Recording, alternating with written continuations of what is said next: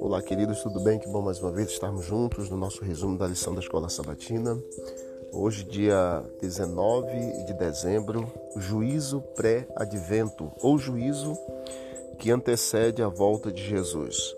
Você vai encontrar em Daniel, capítulo 7, 9 a 14, Mateus 22, João 14, Apocalipse 11, verso 1, 18 e 19 e Apocalipse 14, 6 e 7. Essas passagens, elas esclarecem para nós, por exemplo, Conforme Daniel, no final dos 2.300 dias ou 2.300 anos, Daniel 8,14, o santuário celestial seria purificado e juízo investigativo pré-advento então começaria. Em Mateus, Jesus ele falou de uma investigação dos convidados para o casamento, em Mateus 22. E no Apocalipse, o juízo investigativo pré-advento é mencionado na tarefa de medir os que adoram no templo de Deus e no anúncio de que é chegada a hora em que ele vai julgar.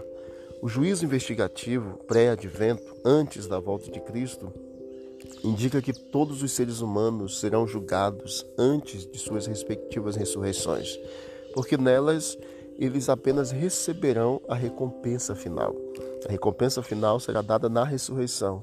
Só que antes da ressurreição vai acontecer o juízo para que todos os que forem ressuscitados é, na primeira ressurreição, principalmente, já recebam o direito da eternidade, que todos os da primeira ressurreição, eles viverão com Cristo por toda a eternidade.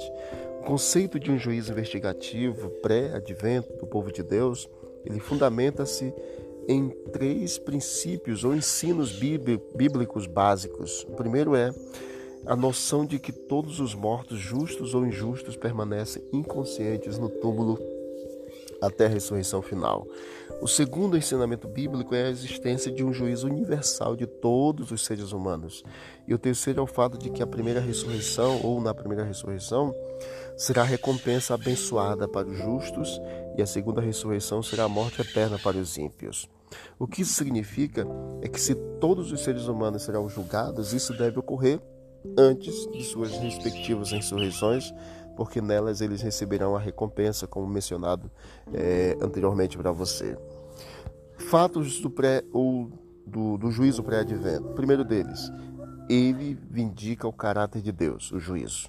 Segundo, o juízo pré-advento vindica o povo de Deus. Terceiro argumento é que ele, o juízo pré-advento, encerra o processo de expiação.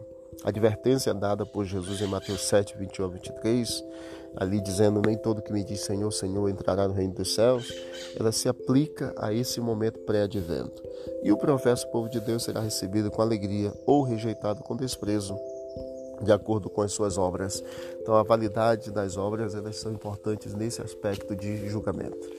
Mas seremos julgados pela, pela lei e salvos pela graça mediante a fé. Que Deus abençoe a todos nós e que a nossa, o nosso nome, ao ser passado em revista, possa ser achado eleito como filho de Deus para a eternidade. Vamos orar.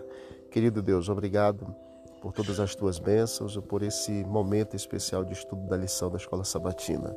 Nos ajude, ó Deus, é, a estarmos aptos para a eternidade quando o Senhor se manifestar no juízo e os nossos nomes forem passados em revistas e que todos nós possamos ter a oportunidade da salvação hoje e aceitá-la em nome de Jesus. Amém. Que Deus abençoe a todos e vamos que vamos para o alto e avante.